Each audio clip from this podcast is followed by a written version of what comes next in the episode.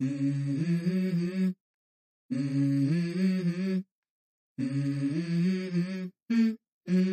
go. And happy New Year, everybody! Welcome back to the O2 Podcast. Big man, what's going on? 2024, man. I wrote that out for the first time today, and it was weird. Always, it's always weird, right? After the, but, yeah, happy New Year, I man. don't think I've done that. Happy New Year to you too, man. Did you have a good holiday? I did. Had a, had a had a had a had a great holiday. The kids are energy was high, and Christmas magic was high. What about you? Got through it all. Got through it all. Now it. uh, on to bigger and better things for 2024. Yeah, Uh, countdown countdown towards turkey season, Andrew. Started. how did we? How did I not see that coming? I Yeah, called softball. I did. I really did. Uh, let's see here. The Buckeyes look like dog shit, so we're not going to talk about that. Um, and I there's, didn't know what game you're talking about. there's a team I up blacked north. out. There's a team up north that made it one step further. I'm gonna drink bleach if they win. This Can't do podcast might get canceled if uh, if it ends up the way it looks. I like because we we we have a a, a conversation uh, text thread with our buddy uh, old Glenn, no, no, who's no. a Go ahead. dyed dyed in the wool Michigan fan. Um, and I I will give credit where credit is due. Michigan, uh, and I hate saying it, they are a good football team. They're good. Blake Corum is an exceptional running back. Uh, I hate it. I hate it with like every fiber of my being. And so whenever I compliment Michigan on any level, you're just like, "Shut up, Paul, you piece of crap!" Like, I get all worked up. I love it. I'm done. I'm not happy with you. You can't even talk. That's how upset you are. I love it. I feel like we can't even be friends when you make comments like that anymore. Uh, Tom Brady was also the greatest quarterback of all time. That sucks to say. That's all. That's all I got. Browns are the playoffs. Here we go. More happy. let's talk about that. Yeah, that's good stuff. So, uh, anyways, enough about foosball. Uh, let's see. We'll start off with thanks to our partners, uh, Go Wild, uh, Half Rack, Blackgate, X Vision, Timber Ninja. Uh, I'll still push push the deer nuts because I believe in those, especially with late season here. Bring those deer in. And I'll be honest with you, man. I don't know about you if you still have cameras out. My cameras have gone all but dead. Um, I've been on the sidelines, so I haven't done much to um, be out in the woods scouting or moving cameras or throwing deer nuts. I haven't even done, been able to do that. Not allowed to pick up over ten pounds still, but uh, to even get them to see them. So I'm I'm a big believer in in that. But the uh, Blackgate cameras thanks to those guys, Ryan and Justin. Um, when the camera, when the pictures do come through, they are still spectacular, uh, and cannot wait. Um, now for me, I know you're big on turkey season, but for me, like the next big thing is shed season. So try to go and scout, find sheds, set new cameras, and I'll be all set there. People love it. Shed hunting to me is just like uh like it also ran, you know, like I'm in the woods owl hooting at turkeys or something. I don't know, man. No, there's there's a shed. I found a bunch in during during turkey season last year. So It's like an adult Easter egg hunt. Okay, it's like Yeah. it's fun. to find them, and your heart just lights up, and yeah. But I will do it, but it's not it's not something that uh that I actively enjoy. I will say that. how how I should I, could I forget coyote season? I mean, I was driving Yeah. around today. I saw a couple out in the fields, which Did you get your final for yet? no. So anybody from ATF that's listening, um, you can go ahead and approve that any day now, so I can get that all situated. Is that where it's hung up? It's hung up in I don't know. The that's how it goes through. gets gets caught up in the government like everything else. So, um, Gee man. Yeah. But and uh finally to the guys at Go Wild, thank you uh for your support and go check out Go Wild if you haven't already. Lots of good stuff on there. So Yes, it is. What's it? Okay, Paul, because you're the one, the brains behind the operation there, but the o2podcast.com is our website. And on there, we've got our shop up that would give you gives you access to all of our Shop, yeah. It's just an online. It's an online store, just like anything else. Bass Pro Shops, Cabela's, Go Wild, whatever you've used.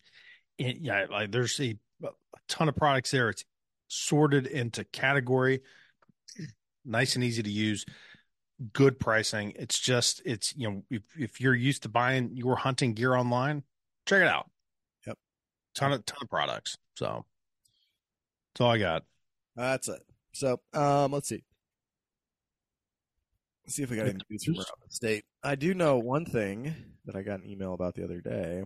We have a public lands pint night uh, presented by Onyx from the Backcountry Hunters and Anglers.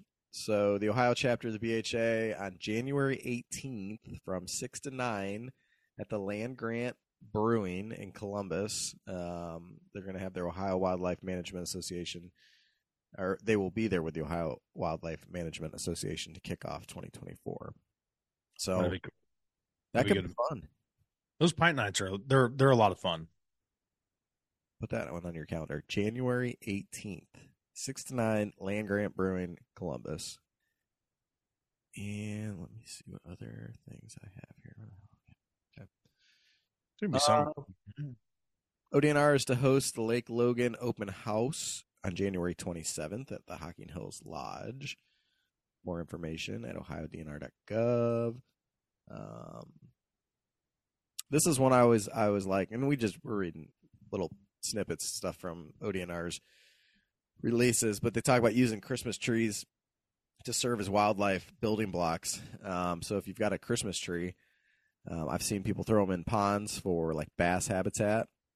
Um, I always take mine out back and just put them out there for in the pasture for whatever animals for getting underneath and I'm sure there's something will use it. yeah rabbits probably get in there and, and all sorts of stuff like that. So Yeah. If not, did you, did you see the dwarf buck that the hunter shot down in? I think it was in Florida. It was like the size of your dog, aren't all deer in Florida about the size of my dog? dude. It was I mean it was a dwarf deer, so it had a tw- 125 inches of antler on this thing. Mississippi, that's what it was, Mississippi. But it was yeah, it was a, it was a dwarf, a dwarf deer, dwarf buck. That's crazy. pulled it up on outdoorlife.com. It was the crazy. What else we got? Uh, ODNR celebrating 75 years of conservation. It's got to be longer than that, right? What is it?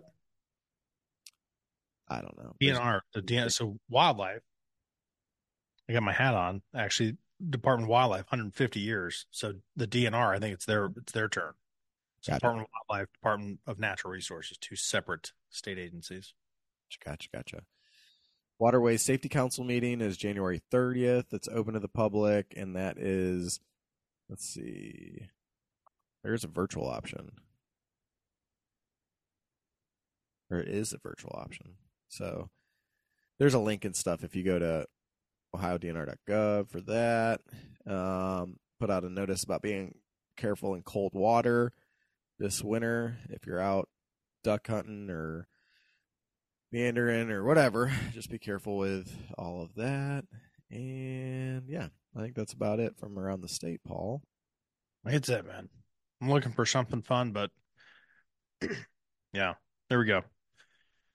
Thanks for listening. Who do we got today? Mr. Pete Novotny. This is a good one. What a, what a great episode. What a great man. You and I Uh, struggled on this one because it's a really good episode, and I didn't want we didn't want to get lost in the beginning of the year shuffle. Yeah. So hopefully, if you don't catch this the week it comes out, you catch it after the fact. But this is a good episode, really good episode. Uh, Pete is awesome, super down to earth, has a lot of experience, and I look forward to having him back on here in the future. Yeah, he had a great perspective on his 30 plus years with the, the Department of Wildlife and just some of the changes that he's seen from an agency perspective, from a societal perspective. It was just a phenomenal and phenomenal interview. Pete's a great dude. So that I mean it's it's easy to talk to people like him for sure. So Pete, thanks for your service to the state of Ohio, to hunters, anglers, outdoor recreators, and uh yeah, this is a good one. Enjoy it. And I hope that Pete will come back on the show. Uh, it sounds like he will. like we talked about, kind of want him to be like our Gene Steratore, you know, the rules analyst. Like if anything Yeah. comes up in the state of Ohio, we'll go to in, you know instant replay with him. But um, That'd be fun. either way, it's good conversation. We hear about Pete's career. I think you guys will really enjoy it, and we'll keep uh keep moving forward. So, anything else, big man? I think that's it, man. Well, yeah, I think short that's it. Short and sweet. So we'll uh talk to you guys next week, and uh, be safe out there. Good luck if you get out in the woods. See you guys. Oh, sure. Not a lot. when we did when we did that one with um with director Mertz. Yes, it- she she is great. she's awesome. Yeah, the way that, that she handled the questions and just I mean yeah, she she is she is great. I I feel um and I can say this because you know most most people don't work with multiple state agencies. Obviously, I mean you, you do, but through my work, I work with 13 different state agencies. Yes, and like all the time. I, every every week I'm working with like Roger Shields from Tennessee is my guy that I've been working with off and on this week, and I really like Roger. But we are we are very fortunate, I think, in the state of Ohio to have have people like you and Director Mertz and Chief Wecker and and Brian Branberry. I can't ever Ban- Bri- Banbury. Yeah, Banberry. What a Yeah. guy. yeah, Um, fun to be around. and yeah, and share a shot. It's it's a good it's a good crew. So we are we're very fortunate um to to have you guys working Thank you. hard. Very kind.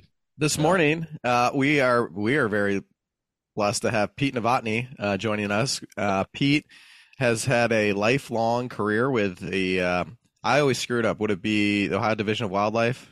That's right, Andrew. Yeah. Okay, officially. Um, and we met Pete up at the BHA event there. Paul, like you mentioned. Um, Yeah. Pete, can you give us a quick background, introduct, in, introduce yourself to the to the audience? Yeah. Uh, so um, my is Pete Novotny. I uh, been in wildlife conservation field for almost three decades.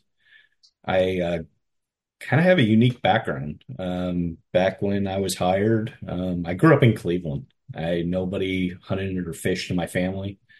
I went to uh, um, college, got a biology degree, pre med. I think my mom's still a little pissed Where'd you go to school? uh, Wittenberg University. Okay. And uh, and then I got into this field with uh, not a whole lot of background. And when I was hired on, I, I did a seasonal work in our Columbus office answering the phones. And I was quickly uh, hired on into the academy. Um, so I entered the division through our law enforcement ranks.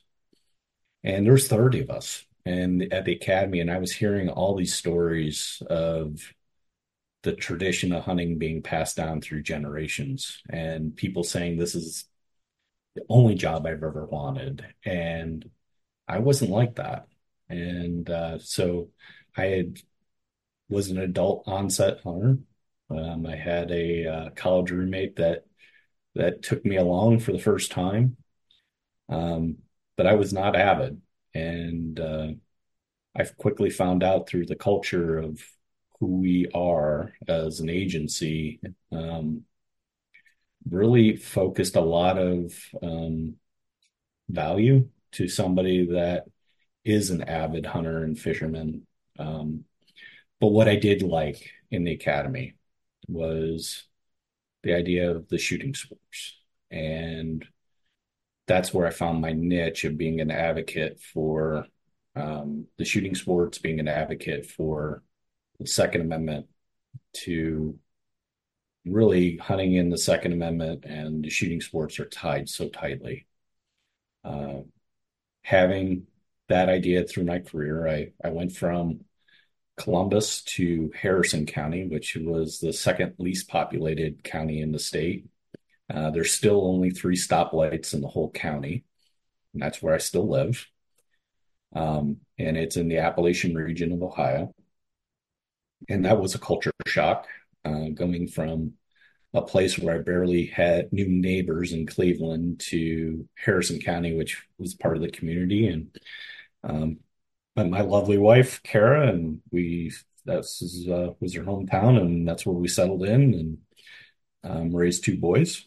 And through there, I had a just awesome, fun career of starting into the field for a couple of years, about six years, being in Harrison County wildlife officer to a um, our next rank, which is kind of like a sergeant over the southern part of the Northeast District.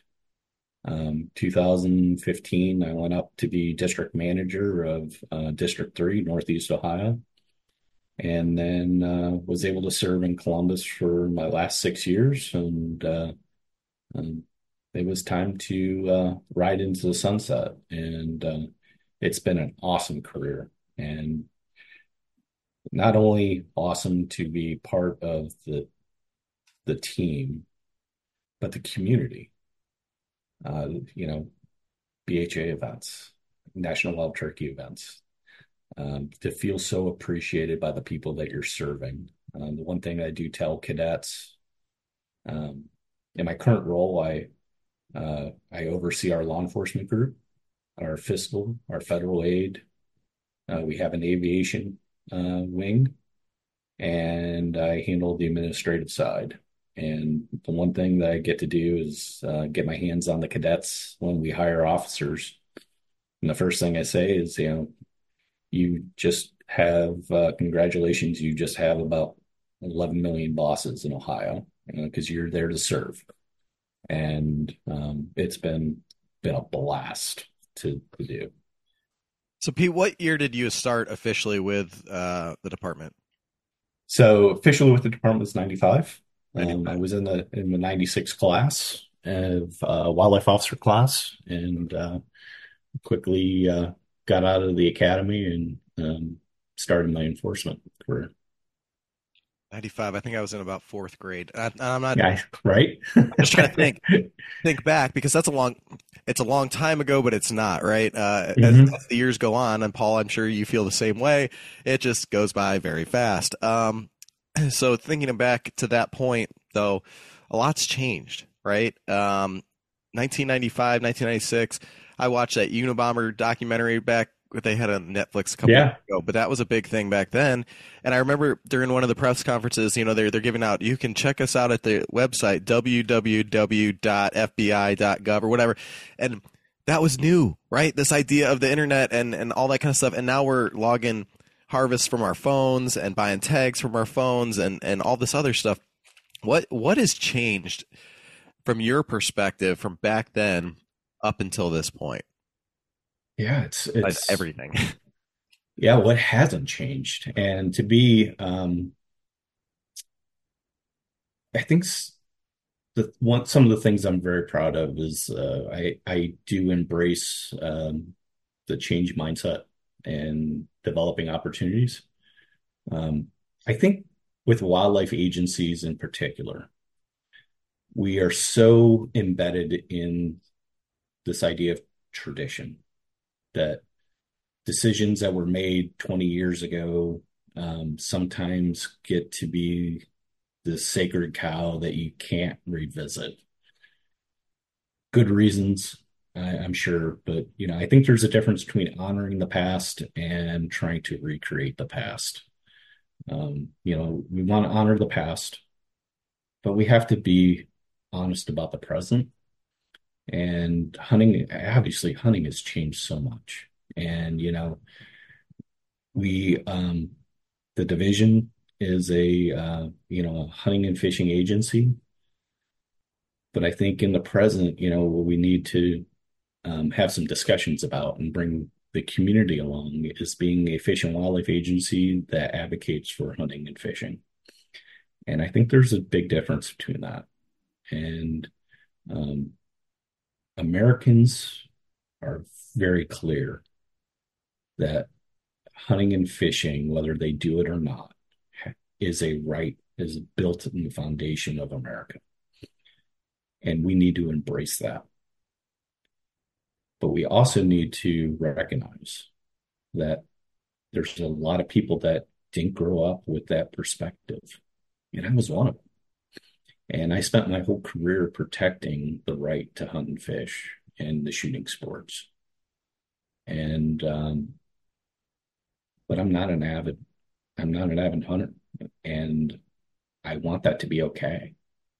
Um, because I am seeing the people that we're hiring that are huge advocates for the outdoors and connecting people.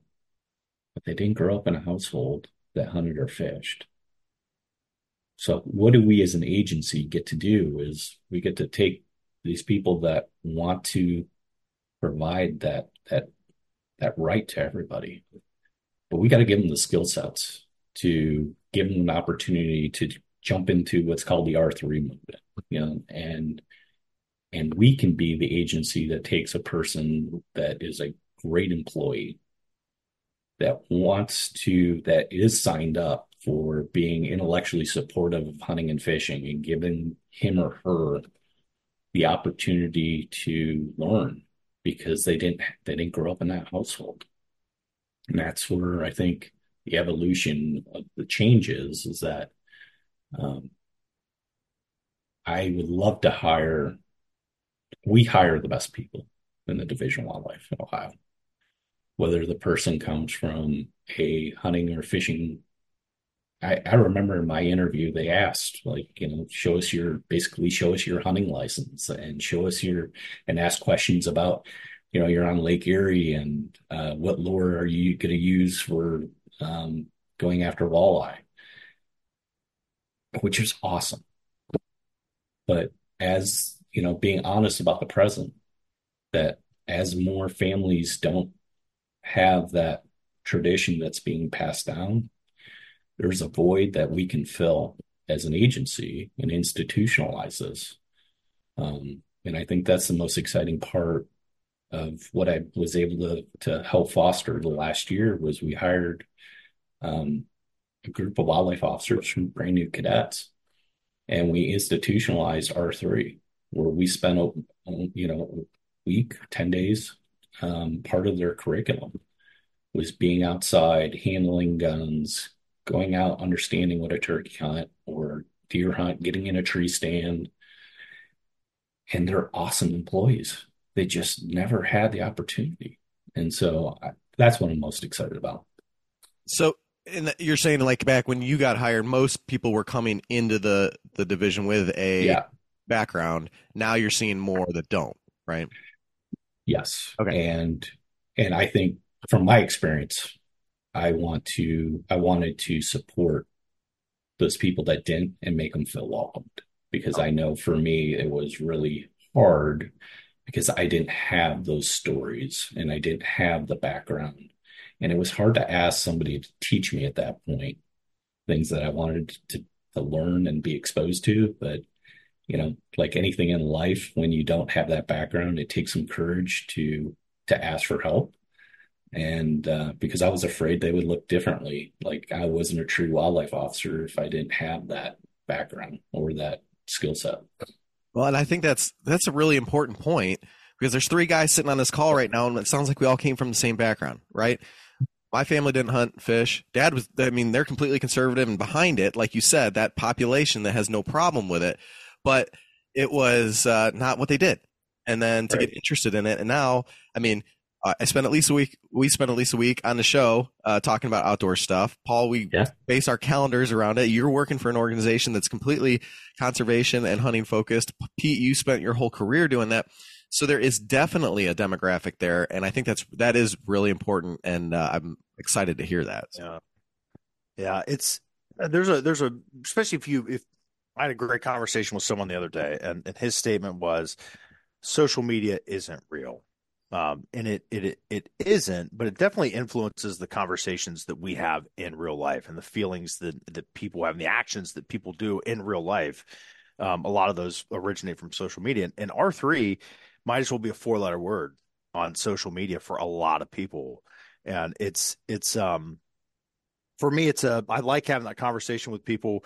Um, I was very much a, a, I was a product of R3, but not in the sense of like an, you know, an institutionalized or, or, an event through NWTF or the state of Ohio or Deer Associate, whatever it is. It was a friend of mine said, Hey, uh, I grew up doing this. I think you'll really like it. I was 25 years old. And I mean, it drastically changed the course of my life for the good. Um, and, and so there's a lot of people very like protectionist minded about that. So, so how, how can, how can state agencies specifically, you know, kind of combat that there's a lot of hard feelings with people about R3? I'm, I'm, so one, how can you guys combat that? And two, why is it important to have R3 conversations in place?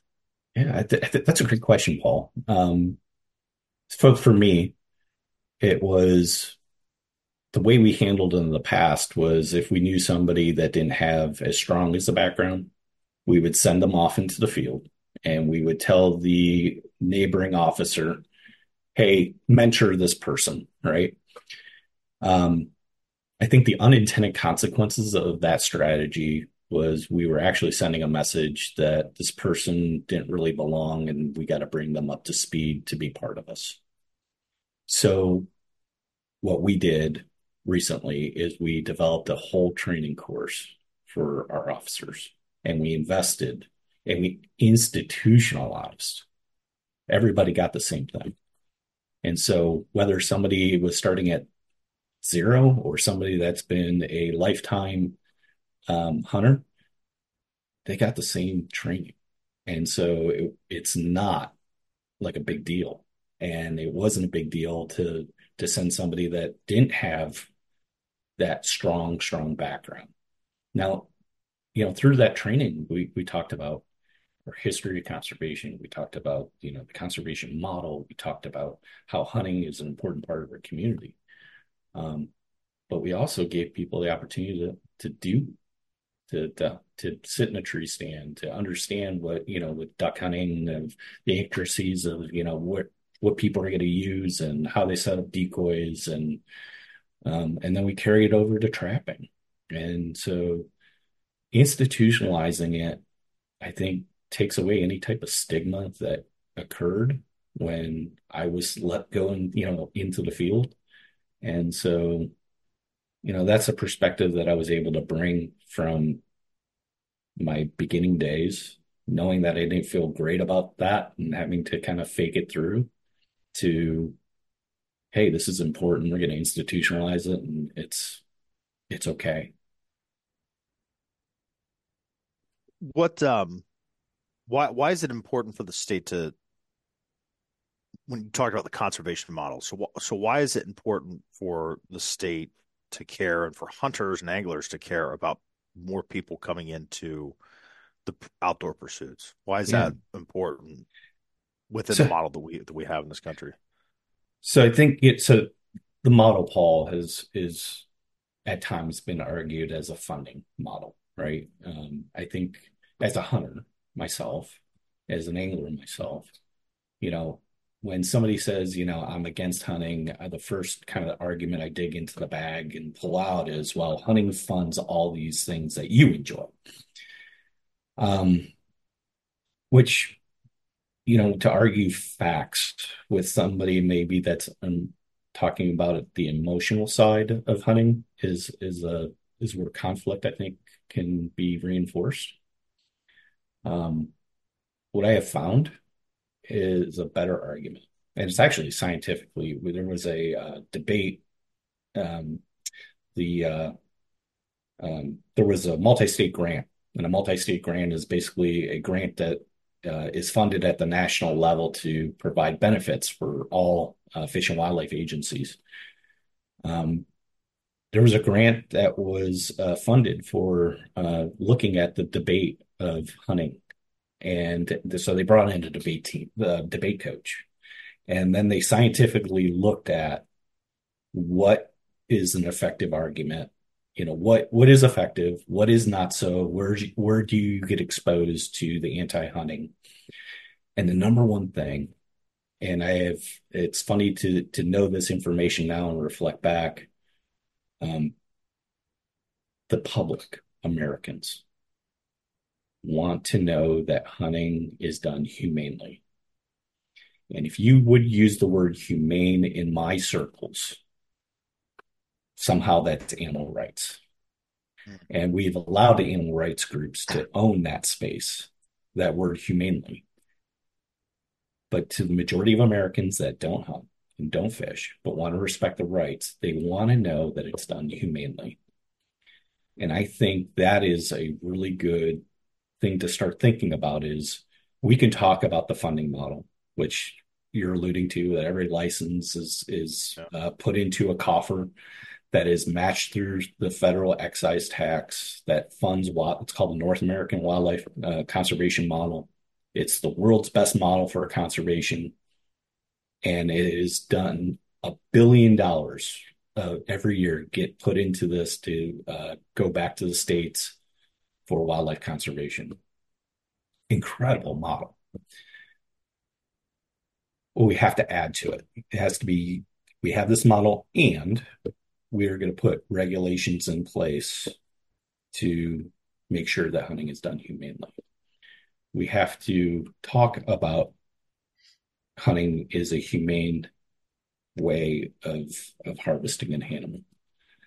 But I think we we look at that word humanely and we we've kind of let the people that are against hunting to own it. Because when you when you talk to the people that that are against hunting, but you they wanted the vast majority of those people, when you talk about it humanely, they're with you. The, there's only a very small sector that is a, against any type of animal usage. Very, very small. But the majority I mean, is in that that big spot of humane, as long as it's done humanely and responsible. Yeah, I mean, we've got the largest hunting anti-hunting organization in the country has you know the word humane in their in their in their name and that's uh, that's absolutely right. They've they've they've owned that. Um you know i i i've been getting over a cold pete so i'm a little i'm a little uh off my off my game. You'll have to you have to forgive me here. I'm trying to gather absolutely. my thoughts here. I, I had a i had a question that i want to i wanted to ask you and it's it's very much about kind of the uh a lot so uh, I I went down to Fairfield High School in Southern Ohio last year, and I spoke to uh, their conservation science class. And uh, the first first question I asked, I said, "Are there any hunters?" And you know, a couple kids raised their hand. I said, "Are there any non-hunters?" A bunch of kids raised their hand, and I said, "Are there any anti-hunters?" And and I was, and I said, "I'm not I'm not going to pick on you. I'm not going to shame you. I just I just I just want to know." And so there were a couple that raised their hands, and um, and so later in the class, I asked I asked one of the girls. She was kind of more vocal. You know, what the the one I probably participated more than than any of the kids mm-hmm. during that day. And so I asked her. I said, "Well, why why why are you an anti-hunter?" And I and I know and and I was hoping in my mind, I'm like, I hope it's uh, well because my parents are. That's, and she, and and it was basically along the lines of like, you know, well, I think it's inhumane was the question. And so, so I wanted to see. Th- this was my response. You know, and and I I'm not the first person to say this, but there are no good deaths for wild animals in nature. There are no easy deaths. It's it's it's starvation, it's disease, it's injury, it's predation by either something with four legs or something with two and a gun and a bow. There are no easy deaths for wild animals in in in life. And so at the hands of a hunter, it's humane, it's mm-hmm. ethical, it should be, right? It's quick and you know, we use those animals to feed our families and and you know, so there's all these like positives that that that come from that. And at the end of that class, I was like, "Is there anyone in this class that that wants to go hunting but doesn't have the opportunity?" And this girl was one of the like she raised her hand. I'm like, "Damn, did I?" That was cool. awesome. Doing God yeah, work, and, Paul. Yeah, I was just like, "Oh crap!" Like she like she like shot her hand up. I'm like, "Oh my god!" And so mm-hmm. we ended up through a foundation. We got her out on a turkey hunt this year, which was pretty cool.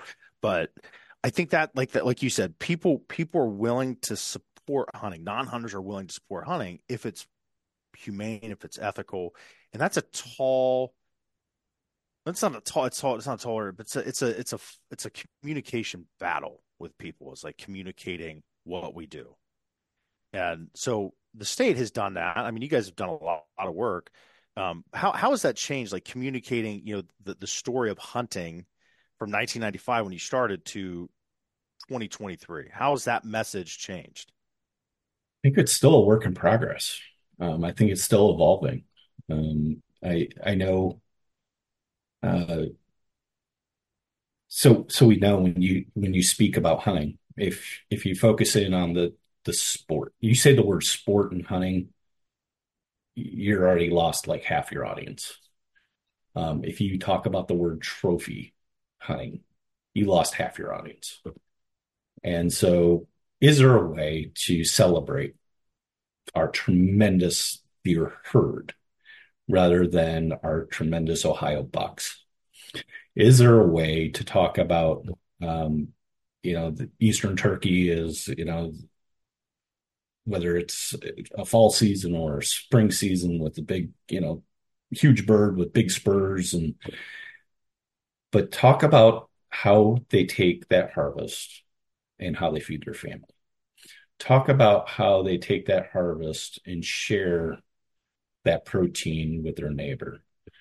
Uh, you know, we had a tremendous opportunity during the COVID time. How scared I was when I saw the shelves for protein go empty. I that legitimately was a scary moment. And I remember somebody putting on, you know, the internet like it's nice to know a hunter now. And I had I had a deer in my freezer that we we use for my family. Um but I think that supply chain of protein is a story that we need to build upon. Locally sourced protein. Um, that is a way to connect with people that. Uh, so we started a food kitchen, uh, uh, like a food trailer, where we take this event to to different events, and we celebrate. You know, providing some wild game to the uh, the public, and I think that's a really good way, and it's a smart way because it's based on science to to social science to connect with people to the outdoors. Pete, did you see a pretty good bump in just general activity during COVID? I know, um, I think license sales and everything was up, but from the department's perspective of being busy and that kind of stuff.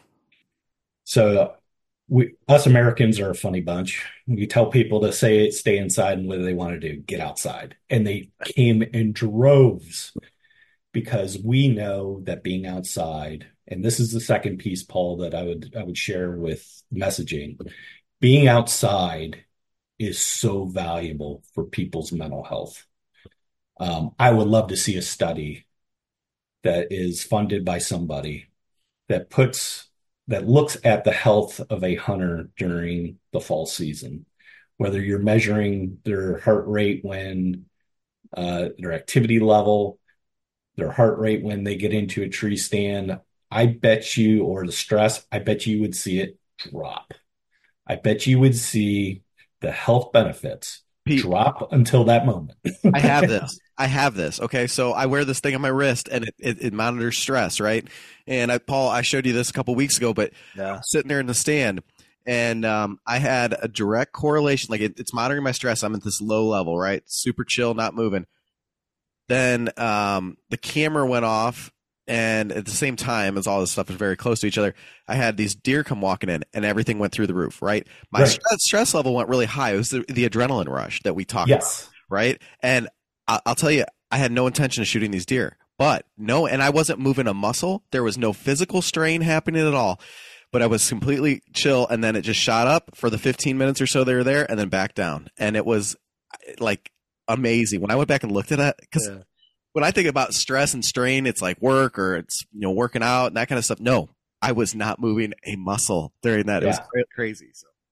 I, Andrew, I think that's what that is an opportunity that I hope the community thinks about is um, is to look at the actual health benefits from a hunter, because I think that would grab a whole different type of generation that is going to be a younger demographic, and what a great thing to tell your partner, hey, instead of going to the gym, I'm taking care of my health by going out, you know, chasing uh chasing deer in the back 40.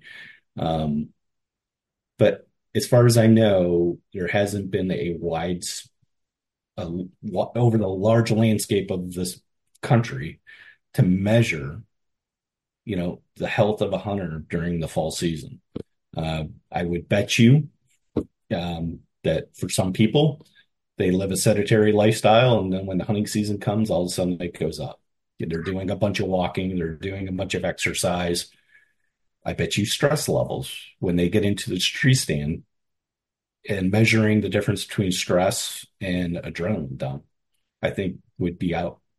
I think it's really important because if I was to go to a, a person that never had this background and say, why would you do it? And I would argue it's because I'm going to feed my family clean protein and it's healthy for you. And here's the data that supports this idea. I think that would be a really smart way of trying to draw in people to this incredible tradition that we have. Pete, I think we just stumbled upon somebody's master's or PhD thesis. Uh, right? Because you really could, between the mental health and then the physical health, uh, I've talked about the deer I drug out of the ravine this year, and, and over in Pennsylvania, I was over there helping those guys dragging one up a mountain. I mean, it was stupid. That physically taxing, right? Then mm-hmm. the food source is clean, lean, all that kind of stuff. Um, you could that it would be a really good uh, project, dissertation, whatever, on um, you know all the the health benefits of hunting. Man, I don't know, Pete. My my first turkey hunt was the first week of March Mm-hmm. My last turkey hunt is like right before Memorial Day, and I don't sleep, I don't eat, I lose weight, I'm stressed out the entire time. I'm driving. you know, I drove I drove 19 hours straight one time without stopping to get for a turkey hunt. So I don't know where you guys are coming up with this. well, we, it looks like we got to manage your stress, Paul, uh, betterly, right? Uh, yeah but all the walking, all the exercise, all the excitement oh, yeah. to get outside is is benefiting your mental health, and it's benefiting sure. all of our mental health when you're outside in the right way of doing business. Yeah, um, yeah, that's that's absolutely true. But I had the opportunity to serve on the uh, in our national organization, which is called the Association of Fish and Wildlife Agencies, and I led. I was the committee chair for the hunting and fishing, uh, or hunting and shooting sports uh, participation committee, and this is where this was headed. So I uh, I am looking forward to somebody picking up that that baton and and sitting down and figuring out okay how are we going to do this study where it's we can get some real good scientific data on the health of hunting and then maybe once we have that when somebody goes into their doctor's office or their annual visit they get a prescription that in the month of October would like to see you out there for one day a week to to be outside. And whether it's hunting, hiking, backpacking, camping, or just bird watching. Um, to get Americans to be very purposeful in their time to be outside. And I think that's what COVID, to get back to the original question about COVID, um, we had time. And when you had time, we made, we, we you know Americans did things they normally wouldn't do, whether it was sourdough bread or you know doing all these things that we just didn't have the time. And and shame on us that once we got out of this got out of this plague we we forgot those things that were important just a couple months ago. And so maybe it's our role to remind people of those empty shelves and remind people of those the mental health aspect. All this is very interesting because one of the first things you said is that we have a great model and things have to, you know, things have changed, they have to evolve, right? And I in hearing all this, I'm kind of thinking about it, you know, America was founded, you know, a couple hundred years ago. People hunted and fished and did the outdoors because they had to, right? Now it's it's evolving um, that we don't really have to, but it can benefit us and the health and, be- and and wellness and all that kind of stuff. And I think that that is something. I mean, it's just kind of a light bulb in my mind that um that I don't know that we think about all that often. I mean, we we do it because we like to go out, we like the challenge, but it's also something that is benefiting us uh, as everything continues to evolve. So, yeah, and, and you know, one of the things that um, you know to reflect about past and present is um, with this idea that we're bringing in people to we want to bring people into this opportunity to participate. Um, within the law enforcement group uh, we started looking at our laws. And um, i will tell you that there's a lot of laws on our books that once they're in print they're they're just like assumed that was it's really important to carry over for eternity. And sometimes these laws were developed because an officer got beat on a beat on something and you know a case and uh, say, hey, that can never happen again, and so we're going to write this law, and and well, we'll write another one, and well, somebody beat us here, we'll write another one, and so uh, something I'm very proud of as I'm walking out the door is that we took a critical look at our regulations and started thinking about okay, what is this regulation necessary to is it necessary? Is it a barrier? Because I will tell you that all the stories that I want to tell about, hey, I caught this person, and this person went to jail, and this person did this, and um, and and there's a criminal element that absolutely we need to celebrate when our officers do their wonderful work and and pursue these criminal cases. But I will tell you that our officers now are balancing between going after the true criminal to balancing out honest mistakes. And we are critically looking when we get a bunch of mistakes. Let's look at the law and understand if that is a barrier to R3. Because I think if I was to go into this and I pick up the regulation book and it's a huge book of, you know, do don't do this, don't do this, don't do this, don't do this. I think it sends a message. And then if I pick up, let's say, an outdoor newspaper and I open it up to the the section where somebody's getting a five hundred dollar fine for not tagging the deer the right way or um, wasn't you know doing this the right way. I might go, you know, do I really want to do this? Do I really want to step into that? I'm look, reading and going, and this is the only context I have is that this person went to jail. this person got fined this much. And without the context of that's not 99% of the people that we deal with, I think that could be an intimidating, it could be a barrier. So I, you know, we challenged ourselves to take a look at all our regulations and talk about deregulating. Talk about really circling around what's important for safety, what's important for humane uh, harvest. But there's a lot of things that we held on to, or we still hold on to, that you know it's because 20 years ago one of the officers got you know beat on a case, and so we've put a regulation that really doesn't make a difference. And once it's in book, there just wasn't a critical eye going back and and saying, hey, this is this is still important or no, it's not. And it's going to be okay if we don't have it. Pete, that's super refreshing to hear. I'm going to be really honest with you because um, I know when I travel to different states, and I know you have nothing to do once it goes across state lines, but man, it's like I'm. I know I'm probably doing something illegal. I don't mean to, um, but it's either not in the book or it's the fine print or that kind of stuff and it it almost does deter you from wanting to travel or to to go even in Ohio to go do something because you're like I don't know if this is right or wrong. And um, I had won a controlled hunt earlier this year, and I had to. I ended up calling one of your officers. Um, have been Mahoning County or Tuscarawas County up that way. Mm-hmm. Just to get clarification on it. And to be honest with you, even the printout that I had wasn't it didn't tell me exactly what I needed to know. This guy gave me a number that I hadn't, you know, I, I think that it was like you could take not, don't quote me on this, nine deer or something on the, or antlerless deer. And I'm like, well, where did you come up with that number? It's not in my, my separate printout. It's not in the book. And, and I didn't even have a chance at nine deer, nor would I have taken nine deer. But like, that was one of those things. I'm just like, where, how do I even know that? You know, it could have been two deer or three, or I don't know. It was one of those things that I'm just like, is this even worth it? Like I'm walking into it. I don't want to say a trap, but you know what I mean.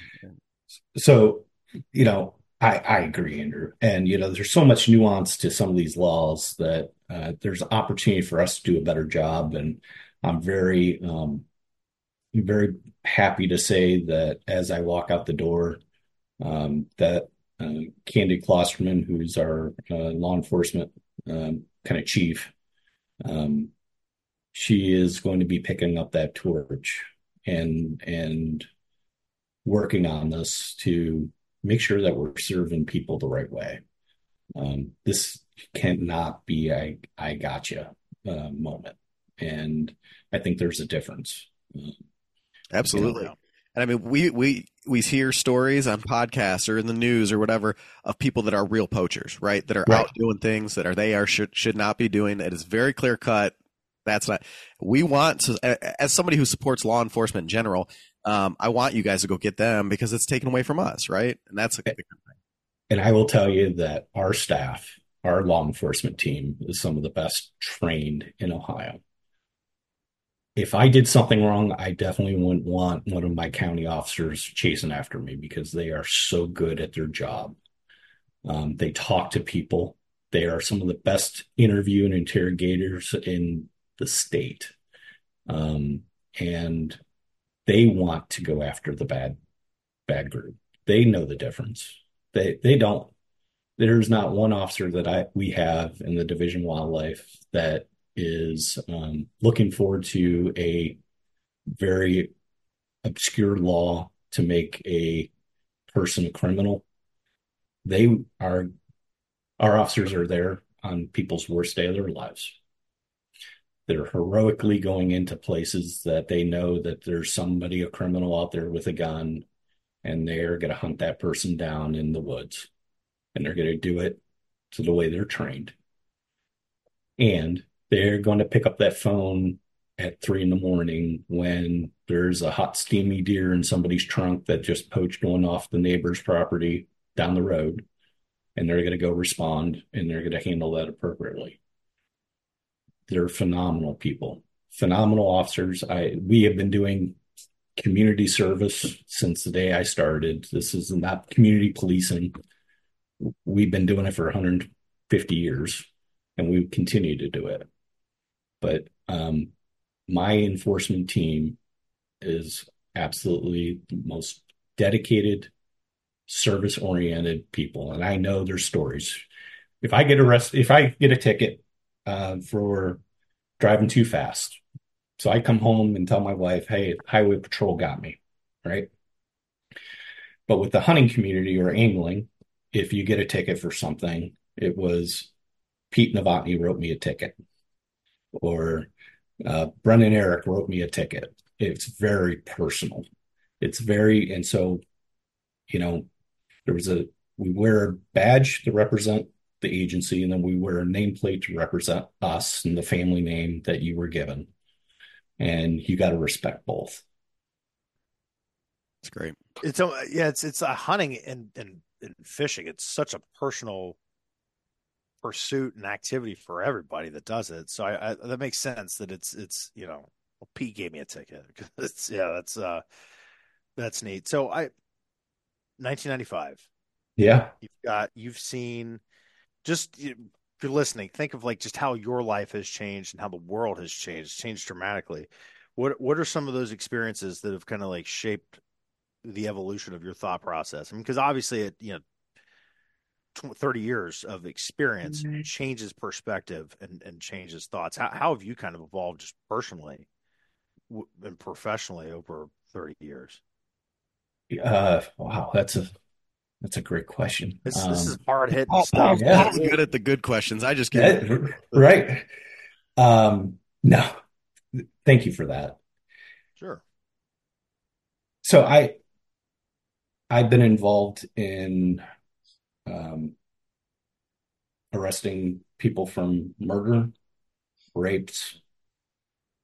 I've seen evil, and I've seen people on their worst day where they lost a loved one, whether it was in a car wreck on my way to work or my patrol to um, an unfortunate hunting accident or, um, you know, a bad thing happened that day. Um, my evolution was from starting as the person that was controlling, you know, there to provide assurance to the people on scene that authority was there. And I took that authority very seriously. That once I was there, I was going to exhibit the authority to provide control over the situation before it got out of hand.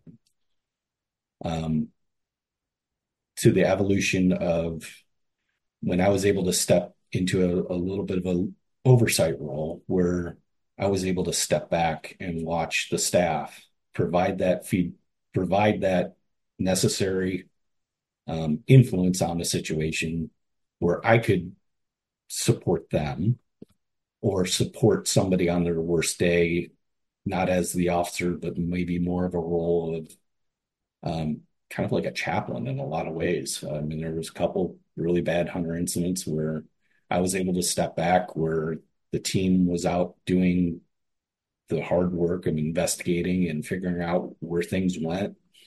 And I was kind of relegated to the family when they're on their worst day of their lives. And to be able to give to society that was pretty out, just very blessed because I, I felt like I did that really well. Um, and then taking a role into you know the next step of leadership where recognizing I wasn't the field guy or field officer anymore. You know, I was there in a different role, and to be an advocate for um, the public and be an advocate for our staff to serve them um, is why I'm able to go through retirement where I'm, you know, on the verge of retiring next week, and I'm so proud of it because I've the staff has been so kind in making this process meaningful to me. Um, because they shared stories about things that I just wasn't aware that impacted them or, you know, the community. I, you know, I, I did a lot of work with the conservation clubs in Northeast Ohio, and they are just responded tremendously, or NWTF chapter or BHA chapter, and hearing the accolades of an appreciation of making you feel okay that I'm stepping away has been pretty awesome. That's a cool legacy to leave, man. Great. That's great. So that's got to make you feel good. It does. Good. Yeah, it does. Well, Pete, what's on the what's next on the docket? So I got a great opportunity coming up. Uh, I'll be working for the Muskingum Watershed Conservation District. I'll be their chief of recreation, uh, which is a really important job for them. And I I get a great job. I uh, I get to reimagine what recreation looks like on on these properties. And MWCD is one of the largest landowners in eastern Ohio, and uh, it has an impact on everywhere from you know the Muskingum River all the way through you know Licking County and up through the Ashland County and huge footprint. I grew up on these areas uh, in my career, and um, to have an opportunity to go to them to help plan for future ways to connect people with the outdoors is who wouldn't want to sign up for that and so um, it's going to be a natural transition for me and um, so i'm super excited congratulations awesome. thank you yeah that's a good group of folks there at mwcd they, they, they, they do are. they do yeah that's that's a what a great job good for yeah. you man i'm happy i'm happy for thank you, you. It's hard what, leaving what this you, community. it's yeah, hard leaving this. It community. is, man. Once you're once it's in, you know, it's got its claws in it. It's hard to leave. So, what, what do you, you know, just from from your perspective, thirty years as a as an agency employee, what, what do you think the next phase is for the Ohio Department of Natural Resources and, and the and the Ohio Department of Wildlife? Well, we, you know, Governor DeWine and Director Mertz have set the bar. They've reset the bar of what um, uh, a wildlife agency can can be under DNR.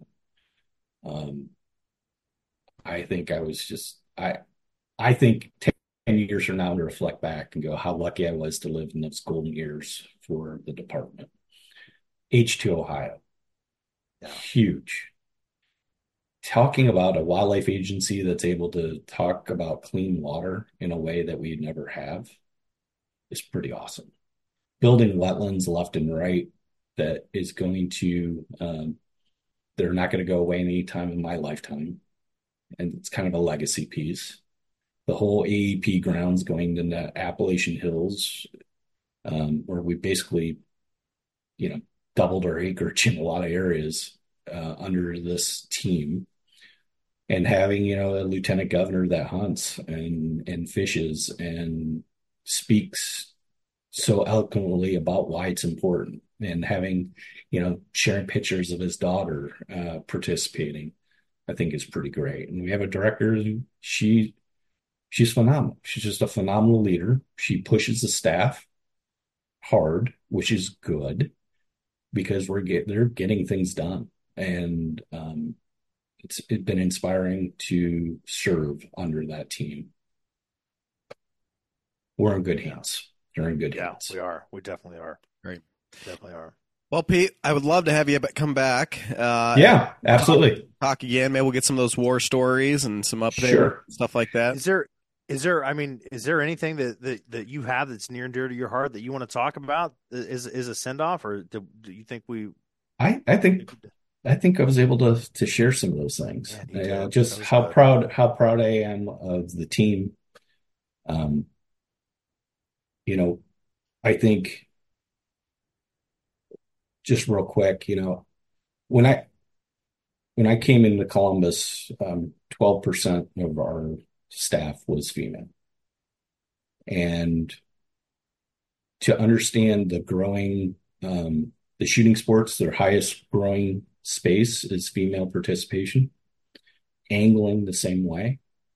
Um, I was able to shepherd in some um, institutional changes to the way we do hiring to get still get the most highly qualified candidates that just happened to be um, female. And as I'm walking out the door with the last 150 hirings, 40% have been female employees that are killing. And uh, it was just the way that we had changed our perspective and our hiring practices to hire high, highly qualified candidates. Um, I think that's going to serve us well because it brings a different perspective to discussions and it makes us a better agency and it makes us understand people better so we can market why people should take up hunting and fishing and shooting sports. Pete, thanks for your time, man, on Thank this you. show. Thanks for your service to the state of Ohio and, and Congratulations. hunters and anglers and, and wild critters in this state. We, Awesome. we- very, very grateful. Congratulations on the retirement, and we will talk to you again. Yeah, absolutely. Thanks. Thanks, I don't wanna go to work cause my boss is a jerk and I'm not even that paid. I need a change in my life cause I don't feel alive and there's nothing that makes me happy. Oh. Hold my beer for a minute. I'm about to quit my job, cash in for a ticket. I'm going on a trip and I don't plan to visit. I'm gonna stay there till I feel like I'm winning. Oh, and this is just the beginning. I need a big change, help me feel like living. I need a big swing, home runs I'm hitting, and I'll never look back. Moving on till I get it all.